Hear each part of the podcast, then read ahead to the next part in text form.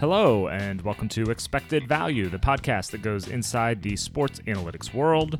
I'm Paul Carr from TruMedia. This is episode 67 of the show. Not a lot of great players have worn number 67, so I'm calling this the Bob Kuechenberg episode for the late, great former Dolphins offensive lineman who should be in the Hall of Fame, in my somewhat biased opinion.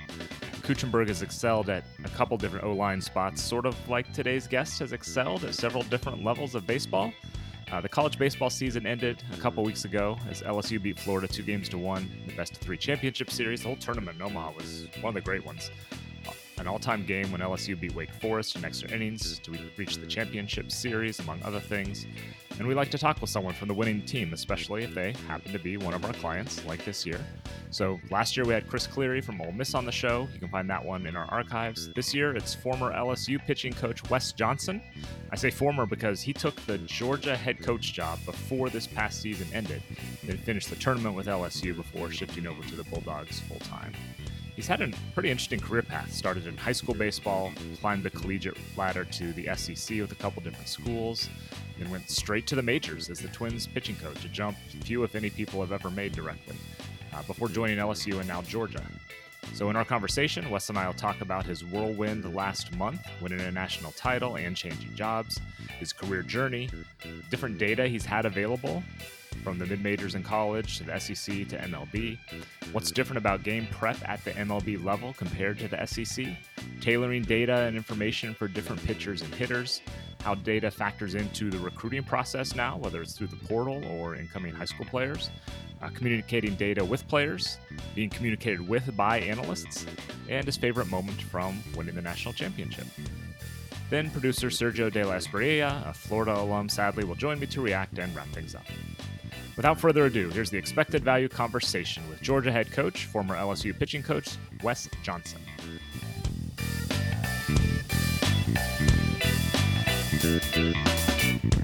We're joined now on Expected Value by Wes Johnson, national champion pitching coach with LSU. He's now the Georgia head coach. Wes, thanks for joining us on the show. It's been a month since you were named Georgia head coach. Obviously, a whirlwind last month for you. Let's just start there. What's it been like? New job, national title, crazy month for you. Well, let me start off by saying thanks for having me. Obviously, huge fan of of uh, TruMedia and, and have used it now for a while and can't say enough good things about it. Um, man, the last month, guys, it, it's it's been it's been unreal. I, I I guess what I did is is I compared it to a time back in, in 2019 when I was with the Twins and we had a I think we played 18 or 19 games in 17 or 18 days and there was a West Coast swing. We were back home. We had to go back to the West Coast, and you just wake up every. You don't even know what what hotel room you're in, and and that's been real similar, I think. Uh, and, and, you don't sleep a lot, um, but that's why we got caffeine, right? that's so, right. Keeps but going. It, it, was. It was. Uh, you know, my days were were were pretty power packed. I was getting up, you know, around five five thirty, and I was game prepping for for LSU for the opponents we had, and then uh, you know, starting about the mid morning, I, I, would jump on the phone with some, you know, uh, with with current players at Georgia, and then obviously starting to recruit recruit out of the portal, and uh, so man, it's it, it, to to win that national title and be able to do all that. Uh, that's something I'll never forget. So let's let's start here by laying a little bit of groundwork, just telling people about your career. Had some unconventional turns. Let me start just back at the beginning, career wise. How did you get into coaching in the first place, starting at the high school level? Oh man, um, yeah, just you know wanted uh, played. Obviously, wanted to when I got done. I really wanted to continue in the game, and um, it was kind of funny. Didn't know exactly what I was going to do when I got done playing and got my degree, and had some people start asking me to coach some summer teams. Uh, summer ball AAU at that time was getting really big, um, and so jumped in, started doing some AAU. Had a, a uh, semester of school left um, finished it up and said, you know, I'm, I'm going to do this. I'm, I'm going I'm to get into it and started there, started at the high school level. Um, you know, coached there for 10 years uh, at, the, at, the, high school level in, in, different roles and different capacities and um, was able to, uh, you know, win a state title one of my years there as a head coach and had a runner up year. I mean, just was very fortunate to have some really good players back then. And, um, I tell you what, coaching high school baseball, it, will make you a better coach. When you, I think we get to this level and we forget back in those days you were you were teaching some guys how to catch a fly ball in the air. So, um, but yeah, then from there, uh, had some people reach out to me about some opportunities at some small colleges and uh, decided to do that. Uh, went to work at Central Arkansas. Um, I worked in various roles there. Um, from there, just yeah, just continued journey through Southern Arkansas. Uh, things really sped up and started to pick up speed when I got to Dallas Baptist. Um, was able to really get in there with Dan Heefner, who's obviously a phenomenal, you know, head coach and had a ton of success there. And uh, anyway, so went through and um, you know was with Dallas Baptist, was able to go, then left there and was able to get into the SEC. Uh, my time in the SEC has been been a lot of fun. Um, we uh, 2016, I was at Mississippi State. We won the league outright, and we're a national seed. And actually lost to Arizona. They walked us off. Jay Johnson was the head coach of that team. Okay, they walked us off in 2016 to go to Omaha. Um, and then 2017, 2018 at Arkansas, then uh, was approached by some Major League Baseball teams to be a pitching coach. Ultimately, decided to go with the Minnesota Twins. Uh, was there. We won back-to-back Central Division titles in 19 and 20. Um, and then left left there to come to LSU and had you know didn't have any just had my head down going to work and we were having a good season and Georgia called and that's kind of how it happened and uh, so now, now I'm there. Let me start some of those small colleges that you started with Central and Southern Arkansas, uh, Dallas Baptist, really not small in the college baseball world. This wasn't that long ago. This is 10, 15 years ago. From a data information, you know, prep standpoint, what sort of info was available to you at that kind of mid-major ish level at that point? Man, it was tough back in the Central Arkansas days because you know that's back when you would call somebody and they would fax you or um, you know if you could get them to email it back then it was it was that's it. a win yeah it was a lot of being on the phone and writing down hey man this guy does this man can you fax me this your notes on this guy and the challenge back then was being at a smaller school is you may call, you know, you, may have had Ole Miss during the midweek and you're calling Arkansas for their report. And Arkansas's guys are throwing 92 to 93, and my guys are throwing 88. So thinking that we can pitch them the same, it was it was very very um, you know I, I look back though too and i think at those times that that's what led me to data was I was going, okay, I need to know how to get guys out throwing 88, not throwing 93. We're, we're not comparing apples to apples here. And, but we, we didn't have a choice and, and, you didn't have video like you have now. And, and then when I got to Dallas Baptist, I was able to, to, um, we were able to, you know, I was able to start tracking more things. Uh, I, I had looked into Pitch FX. I had started talking to some people. I was doing a lot of biomechanical work at the time. So I was getting like data from a different perspective uh, on players, just from a development standpoint, but was needing it for the games. And then we finally we we got Tableau and uh, which is product, and we got TrackMan, and I just started doing it myself. Um, yeah, we we didn't know, you know, there was no other way. So um, yeah, start that that's when it really started to ramp up because I started to see where some guys could could a pitch to have success and to be what we needed to do to continue to develop players. So you make that jump to the SEC. You've been at several different schools there. Right now, obviously a very different time. What, from a data information standpoint, what does a typical SEC school have? Whether it's you know tracking, video, what are the key yeah, tools yeah, I mean, that most teams I, are using? I can't speak for for every school. Mm-hmm. Um, yeah, just in general. Have, yeah, the majority of schools have TrackMan. The majority of schools have some version of uh, of a video device, whether it be bats or you know something along those lines, and um, and then a lot of schools are moving to TruMedia uh, just because we have to, you know, they're seeing the value of it. It's it's funny now. It kind of trickles down where they get a few people in into a big league front office or whatever it is, and then it's like, hey, what are you guys doing for for uh, game planning and so forth and development. They're like, we use TruMedia. And so now it's starting to trickle down. But I, I would say for the most part, everybody has TrackMan, has has some form of, of a video software, and and then they're using a TruMedia type program. Yeah. And then just beyond the data information, I mean, I'll speak for myself. You know, we at TruMedia got into college baseball last three years or so, and I was surprised at how big the sport has become, especially in the SEC. How have you seen SEC baseball on the whole evolve and change over your you know, decade or so in the league? Well, I, you know, it's funny. I, I was in it in 18 and then left for four years. And so in 18, it was like I felt like I had I had the secret sauce. Uh-huh. There was maybe me and one or two other teams that were really looking at analytics, and and and I was I was able to quote unquote have a cheat code Right. um, on, on attacking game planning and hitters and so forth in development. And now that I've come back, eh, that cheat code's gone. So in four years, it's made it's made a monumental leap.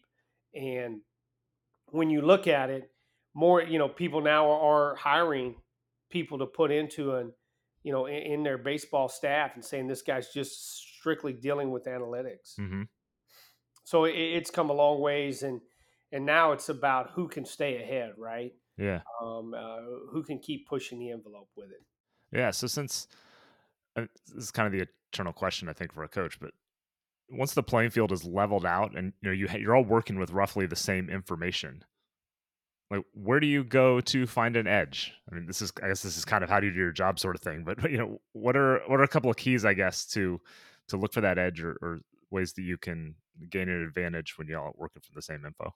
Well, I won't give you all the answers to that Uh, question of course, that's some secrets, but right? I, I think it's this, right? I mean, I'll use professional baseball and Okay, and and I won't name team names, but there are certain teams who um, continue to to jump out and stay two or three years ahead of other teams because of systems they had put in place uh, when this when this whole um, data you know revolution or whatever we want to call it this data age emerged.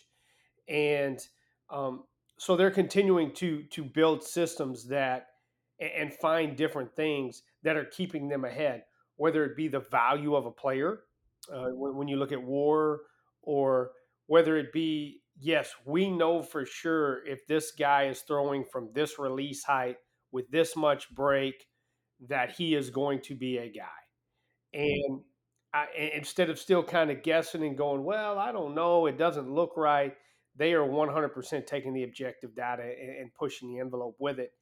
And, and that's what that's what I'm doing. Um, I've got some things in place when, when you look at, uh, even though I, I think the playing field was level when I got back in, I feel like I'm still a, you know, I still got the lead in the race coming from you know Major League Baseball, and I, I want to try to build that gap. And I'm doing that with just some systems, with uh, some different different things we're we're obviously really looking at through TruMedia to continue to try to keep that gap. hmm And and the more you're looking out there, uh, instead of just learning it right now, eh, you're able to continue to do that. And I think there's guys in college baseball, especially coaches, you know, they're they're, they're still there's still a little bit. Um, I won't say reserved or I don't know what the word is I'm looking for. They're just they're not ready to completely pull the trigger. They're still going, man, I need the guy who throws 95 and I need this, this, and this. And man, there may be a guy who throws 90 with a better fastball with with better swing and miss. And so I think continuing to stay in, you know, to use an example, to stay in that mindset is, what uh, you're able to do to continue to create an advantage At the MLB level compared to say the SEC, what's different about the resources you have, either from a data and or support standpoint? Yeah, it's a massive. It's it's you know I'm going to say well heck it's got to be more than that. I'm going to say there's you know they look at there's not a stone unturned there, right? I mean when you you look at positioning, uh, how well does this guy go to his right or this guy go to his left? and then you know the the model may show that we need to be in in a slight pull, but we know our shortstop goes to our right really well, so we're not going to shade him as much. Um, all the way to we feel really good about what this guy's stuff is, so we're you know whatever pitcher we're facing, we have a system in place to um, you know prepare for him before his start uh, I think all the count leverage sheets are becoming really huge that that, that guys are looking at and, and being able to use when, when hitters come into the just why I mean right I mean you watch the game now and it's like how was that guy sitting on that one two Yeah. you know whatever and hits it 500 feet Right. well, it's the information that they're getting, and so you know th- those those heck, I, I would I would probably guess that most teams now have an analytic department uh, of a minimum of fifteen people, hmm um, and ten to fifteen at minimum, and then obviously the the you know the more aggressive teams probably have upwards of 20 25 and, and you know so for for most schools even in the SEC if you can get one you- you're doing good if you get two you- you're you're you know you're you're the mets who have as much money as you want Yeah. Yeah. Uh, how about from uh, just an everyday prep standpoint? Obviously, MLB has you know three times as many games. You're playing every day for much longer. How does that affect how you prepare compared to college, where you have you know a midweek weekend series and everything's much more kind of compressed into a, a smaller time span?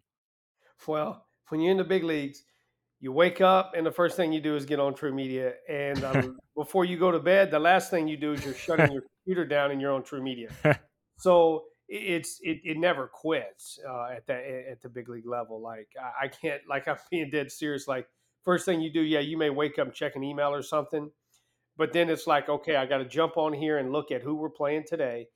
Um, who you know how does he match up against the starter we're throwing today, and then when, when you get back to your hotel room or, or you know wherever you're at in your home city, you're looking at how that performed, and then you go to bed and you get them do it all over again the next day. Where in college, it's more um, to your point, you have a little more time to dissect the information.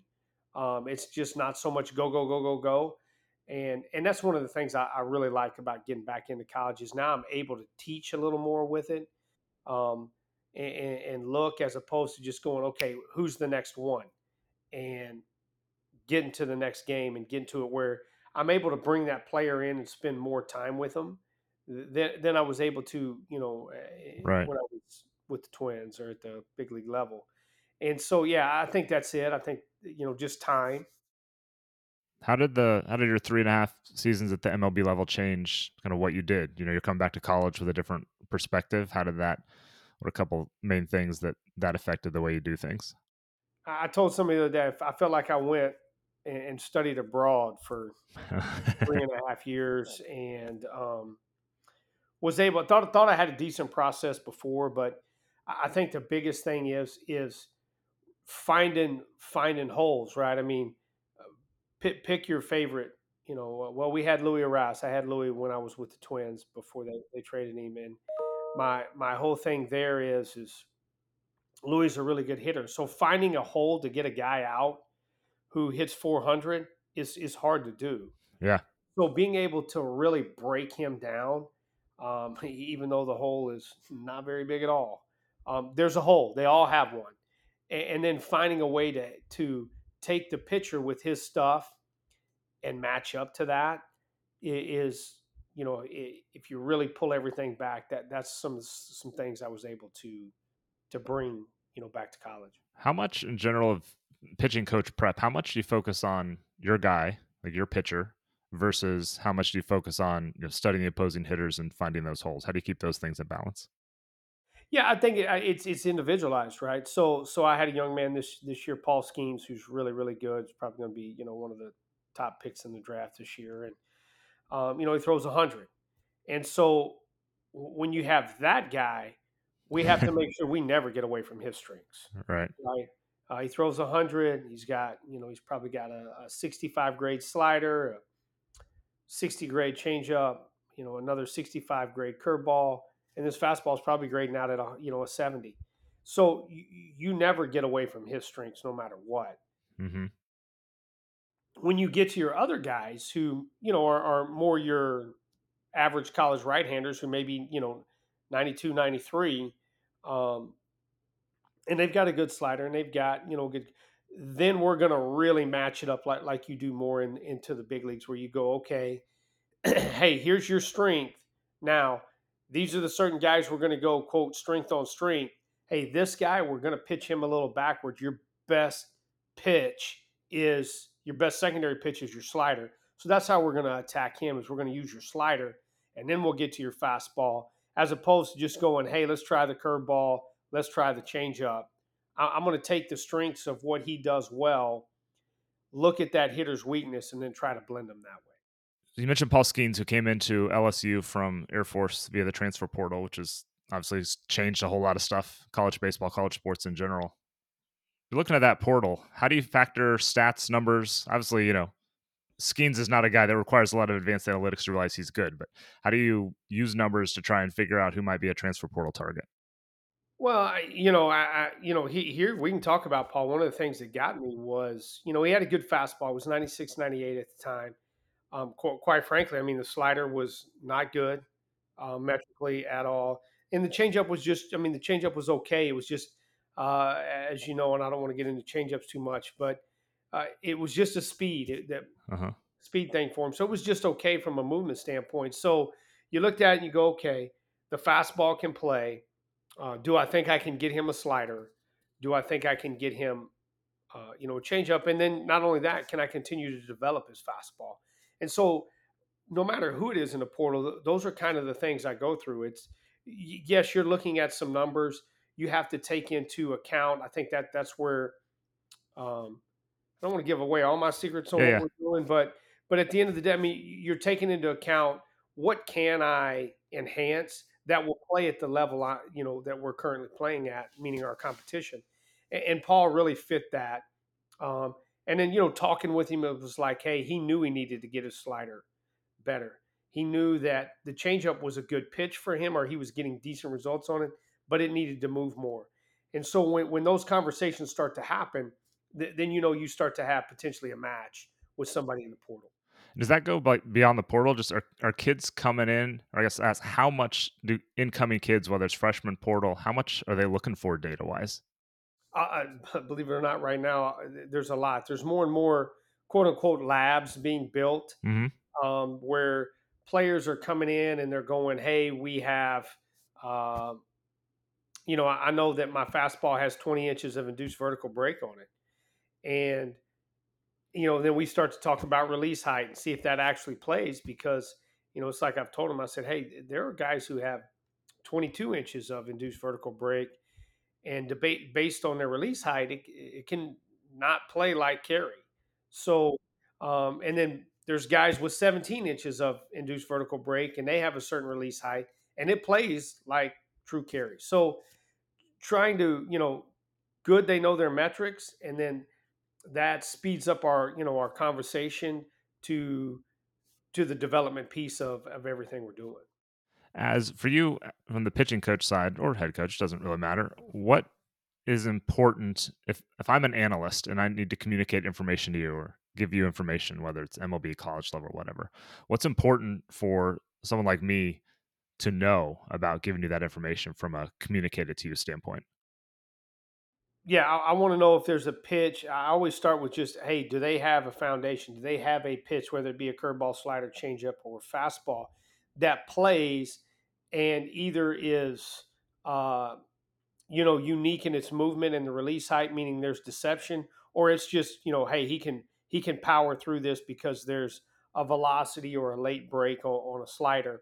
And so I always just start out, hey, I don't need five pitches. I need one to start. Right. What's different about this guy? Yeah. What's the, what makes him unique? And and then from there we can start to piece together a plan for him and, and attack hitters with it from different. Because if we have one swing and miss, th- then we have a chance. We've just got to find a way to get to that two strike count. And and there's ways. There's different paths. And as you communicate information to players, uh, obviously everyone you know learns a little bit differently. How do you tailor that? Whether it's you know graphics data tables whatever how do you tailor and work with different players different ways yeah i'm just real big on i hold class i mean i, bring him in you know we were talking about paul earlier and he's easy to talk about but um, one of the things i think that really really helped him and he had success is we gave him access to TruMedia and, and he sat there and he was locked in and he's like okay yes i can pull up and see how this guy's done on a fastball similar to mine and what areas can I attack him with? And so as I was sitting down and game planning with him, he was also there as well, so to speak. He already knew some things coming in, going, okay, yeah, my fastball plays into this guy, plays away to this guy. Um, and so when you look at how you develop a plan with a player, I think it's bringing them in. I think it's educating them and, and showing them. Ninety percent of your players want to know, you know, what makes them unique and what makes them special, and that's what I talked to them about. Hey, here's what makes you unique. Here's what makes you special. Here's your path to professional baseball and potentially the big leagues. If we can continue to do X, Y, and Z, and then get X, Y, and Z better. Mm-hmm. Let me uh, finish this segment off. A question from our guy Brad McKinney, whom I know you worked with at the Twins. He wants to know. Brad's always looking for the next guy. Any under the radar SEC pitchers that you think could make the jump in the next year? You know, a first rounder that we're talking about a year from now. Yeah, there are quite a few of them actually. Um, yeah, so I mean, I think Chase Burns is special. We know he has a now slider. Uh, there's some things he's got to he's got to clean up. Um, I really like the uh, Luke Holman from Alabama, uh, another young man. Or they're they're actually both in the portal right now. Um, they, both have, you know, as I talked about earlier, when you look at and and those aren't really outliers. Those are guys who who are out there on the front, but um, I, I, w- I wouldn't say they're solidified top ten picks. Um, they, they, need to continue to progress, but yeah, no, I mean we could go down. The Caglianone from from Florida has a special fastball. Um, obviously, you know, is is a good player. I yeah, there, there's man, there's there's quite a few. We have a couple that um, at Georgia that I'm really excited about. Uh, I think I think Chandler Marsh uh, has some things we're going to. I, I think there's a lot of guys, yeah. but you know, just off the top of it, those big three sure. right there are are unique. All have a chance to pitch in the big leagues, and I, I don't think they're solidified top 10 picks. And I think they're going to be, it's going to be really cool to see how they develop over the next 10 months and, and see if they make that jump into that, that, that, you know, elite group of top 10 players in the country. So we wrap things up with our playing favorite segment. we ask you a handful of quick hitters about your favorite things. Let me start with your favorite number and why. Well, it's kind of crazy on on the number thing. So when I I've always been about the players, and uh, you know I used to tell guys they'd say, "Hey, what's your number?" I'm like, I don't care. My day in the sun's long gone. you want a certain number, I'm going to make sure you get it. Well, my first year as a head coach in in uh, coaching high school baseball, I had I, I had worn number two for a while, and and, and a player wanted. I said, "Fine, you can have it." And I said, "Hey, just give me 47. Nobody's going to want 47. and so what was funny is, is I, and so I'd worn it and I don't wear a jersey much. And, and that had been my number. I, I had a stop where it was 40 at Dallas Baptist and I was fine with that.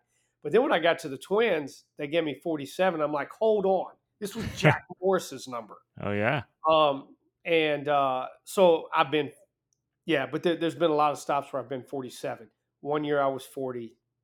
So um, that that's my number there. Yeah, I, like I, I just I want to make sure the player it's his time, it's his it's his you know. You stay thing. out of the way. I if somebody wants forty seven, they can have it. So I'll, move to something else. All right, who's your who was your favorite player when you were a kid? Oh man, there there was a lot. Um, you know, I I, I really liked Cal Ripken. Uh, he was just the Iron Man back in the day big Ryne Sandberg fan. Uh, you know, it was back. That's Cubs were on. They were on all the time. You know, WGN Day Baseball. Uh, Ryne Sandberg.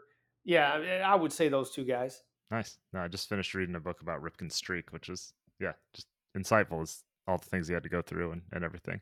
Uh, your favorite MLB city to visit? You're on the road, three game series. Favorite place you want to go? Uh, when when we were we only went once when I was there. I really enjoyed Miami the way it was set up for us. Um, enjoyed Miami. If you talk divisional, man, really, I'm just a big fan of Chicago. We we played the White Sox obviously 19 times a year. Well, they changed it this year, but when I was there and just being in Chicago, love it. Yep, yep. Our producer Sergio is from Miami, so he'll be happy to hear you say that. Uh, favorite thing that's happened to you in the last month or so as a result of, of winning the national title, as much as you were able to uh, revel in it before switching jobs? Man, you know the favorite thing. Uh, I, I tell you what, my, my son's a high school. Our son's a high school basketball coach, and him and his wife they they have their first. So I'm actually a, a granddad. Our Nice. grandson was there with us when we won the national title and got to run around on the field and throw up confetti. And it was funny you asked that question. I was actually looking through those pictures last night, and I'm like, man, how cool was that? I, you know, when you think about national titles, you don't think about um, the people that are going to be there. But now that I've been able to reflect back, it's like having him there, man, that was awesome. That's pretty cool. I like it. Uh, finally, do you have a favorite "How did I get here" moment? You know, your career brings you somewhere cool, and you're able to like realize this is a, a pretty fun, impressive, proud moment that I got here. Man, yeah, I, I I've always been this guy who's just had my head down and went to work and, Yeah. and tried to get better every day and phone. You, you know the, the the cool one. I'm not gonna lie to you. Opening day in 2019, my first big league game. We we had Cleveland and uh, the place was sold out, and I just remember looking around in that dugout, going, "How did I get here?" Yeah. Um, you know, I think those "How do I get there?" moments change a little bit each each time, but Mhm. that one is still real big for me. I just looking around, going, "Holy cow!" I'm in the you know I'm I'm coaching in the big leagues. Yeah, I bet. No, that's a good story to end with. So, Wes Johnson, uh, Georgia head coach, congrats again on the national title with LSU. Thank you for joining us here on Expected Value. All right, thanks, guys. Y'all have a great day.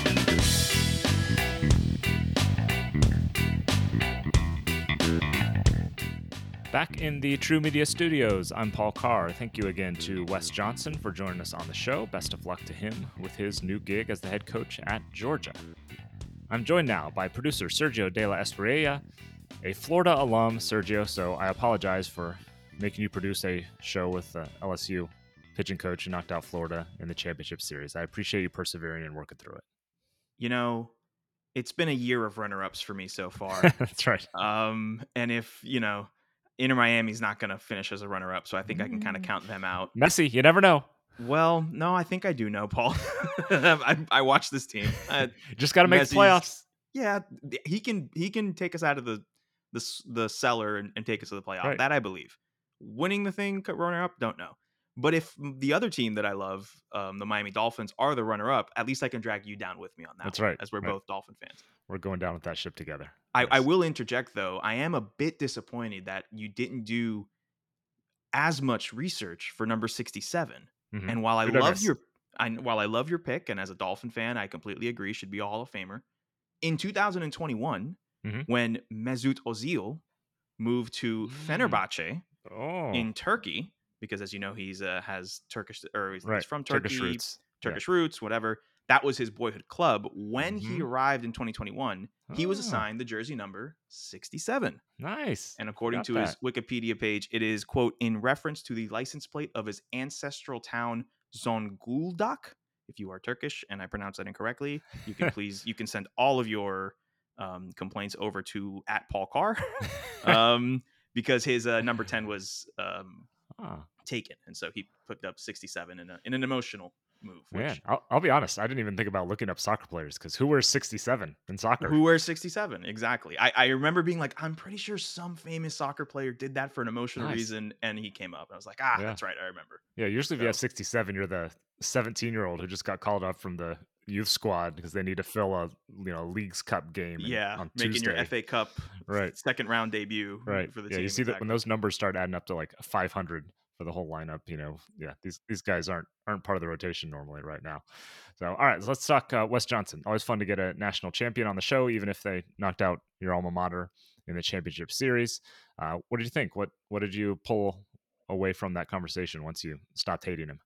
Well, um, it was very easy to stop hating him because it was a fantastic conversation, and I thought it was a very, um, you know, we love unique paths here at, at TruMedia and and Unexpected Value, but I was very surprised at how quickly, in terms of the amount of stops he made to get to a head coaching position or manager position, whatever you want to call it.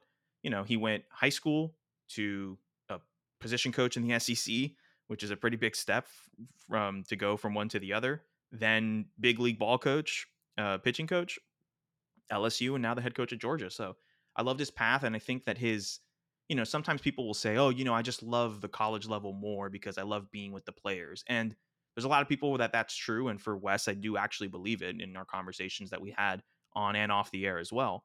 Um, but it wasn't just a the hours are better, the pay is good. You know, he really does care, and it came across that he wants to develop these players and these young men to be the best versions of themselves because you know the whole the, the age old 97% of whatever college athletes go pro in something other than sports. And i think to have someone of the character of wes um, and this is just in our you know the hour and 15 minutes that i was able to speak to him and, and listen into the conversation to have someone of, of that character who truly cares i think is is very good for society as a whole um, but especially and i'm going to swallow a lot of pride when i say this good for the university of georgia Ooh. Yeah, that's even worse than LSU from a Florida standpoint, It is. right? It is. Yeah. Yes. The only thing uh, there there isn't a worse option. That's like rival number one at UF. So. Yeah, that's a tough one. Yeah, I I mean the the career path is super interesting because I remember when he left the Twins for LSU, like that's a kind of an eye opening step to go from major league pitching coach, where presumably you know you've got a manager job, at least possibility on the radar at some point. From that to a college pitching coach, obviously one of the better collegiate programs out there. But yeah, it speaks to something we talked about on the show. Um, the progress, the growth, I guess, in collegiate baseball, especially in the SEC, is just. I mean, to me, it was just super surprising when we got into it a couple years ago, and I started, you know, looking at behind the scenes facility tours, and you see how many, you know, these teams are selling out every single game. You know, between five and ten thousand seats at every single game. Um, you know, it's better than any minor league facility atmosphere that that you're going to encounter. So it speaks to you know baseball is turning into kind of a revenue sport. You know, obviously there's football, which is second to none. Uh, men's basketball, women's basketball at some schools, and that's about it. From like you're making money, but baseball, I think these SEC, especially schools, are seeing this as this can be a moneymaker for us, uh, both directly and indirectly, in the sense that you send a few key guys to the majors, they start getting you know eight nine figure contracts. Some of that money is trickling back and it's just kind of a nice cycle. So it speaks a lot i think you know i, I don't know the money he was making with the twins versus lsu versus georgia but the fact that he was able to make that move tells you enough that that's where there's just a whole lot of cash and a whole lot of growth that's happened in college baseball the last decade Well, it reminds me a lot of the kind of SEC football coaching revolution where, you know, there's this whole concept of do you get like an older established coach who's kind of grit their teeth and gone through 20 years, 25 years as a position coach or a coordinator, or do you go with the young mind, you know, the Rams with Sean McVay, the Dolphins with Mike, you know, do you go with that younger mind that can go ahead and do that? And Wes isn't an old man by any stretch of the imagination. He's fairly young. And so it looks like like you said in these re- in these now revenue sports or what could be revenue sports in the SEC, these these things are kind of skewing a bit more younger and more, you know, more people in line with traditionally, I should say, stuff that we do with advanced analytics and are embracing the the numbers and situational and and doing the looking at true media in the morning once you wake up and looking at TruMedia right before you go yeah to we're gonna have to put wes on the payroll or something I mean, we might we might have to we might have to see if Georgia can allow that. But as someone who went to an SEC school, I went 2014 to 2018. I was able to see Pete Alonso at UF. I was at the old McKethan Stadium before they tore it down a couple years ago and built this beautiful facility I've yet to go to because I haven't been to Gainesville in a few years. But I'm excited to in a few years be able to go up and see a game at that new ballpark. Like you're right, the revenue sports are kind of growing bigger and bigger. That's a podcast for another day because Yeah, it has to do with TV contracts. It's a different show, but like you said, they are kind of putting more emphasis on what traditionally had been viewed as a non-revenue sport. Um, whereas I know at Florida, the revenue sports include football, men's basketball, baseball, and softball is actually a revenue sport Mhm. in Florida as well. Yep. So that's a rarity to have that many revenue sports Yeah, in you one school. But but you know, it, it's nice to see them hiring those pe- people who are a bit more open to the analytics. Um, I I want to say post revolution, since I feel like just given what we've seen in college baseball and the growth of the past few years of our product, so it's nice to see that. you know, he talks the way he talks about the data and stuff is just kind of part of the process, and it's is obviously much easier in baseball than a lot of other sports. Uh, but you know, he talked about one thing I liked is that he talked about tailoring data and information to different pitchers, because you know, um, whatever Mike Trout struggles against the high fastball. Well, sure, maybe it's making this up. Maybe if it's 97 and up, he does. But if you're throwing your fastball at 93, you know, you can't attack the same way. So you gotta you gotta look at things a little bit differently.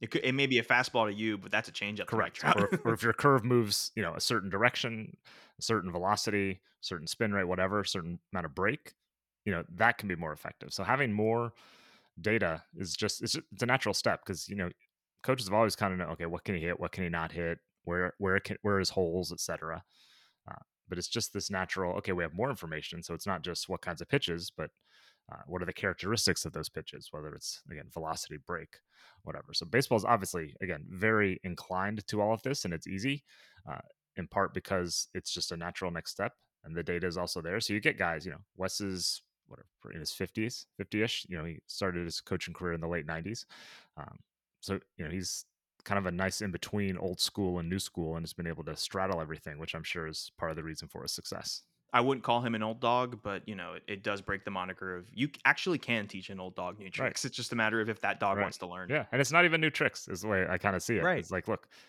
the best we talk about the communication factor, and the best way to get the numbers across is to speak that same language that they're already saying. So you know, you're already telling guys where the holes in his swings are, or something like that, and where to attack. We're just giving you a visual for it, or we're giving you the numbers. Like, look, here's why he can't hit in this quadrant or here's where his slugging percentage is low. This is the same thing. So that's when it's most effective. You're taking information that is already basically being used, maybe just not explicitly, and turn it into something that you can just hand them or tell them, and they use the exact same way. It's just kind of a plug and play for something they're already doing.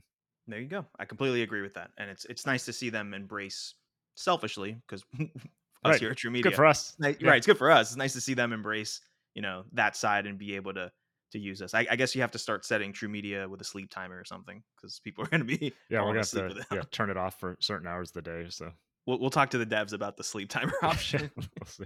Yep. So, all right.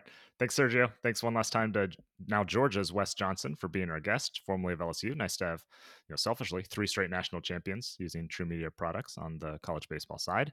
We have several other college baseball shows in the archives, including Robin Lund, then the Iowa pitching coach. He's now with the Detroit Tigers. We have Chip Hale, the Arizona Wildcats head coach, also used to manage the D backs. You can check those out. While you're digging around, Please rate, review the show where you get podcasts. We had a couple five star ratings come in on Apple since our last show. We always appreciate that. And as long as Twitter is around, at least, you can follow us there at TruMedia Sports. You can email the show, expected value at truemedianetworks.com.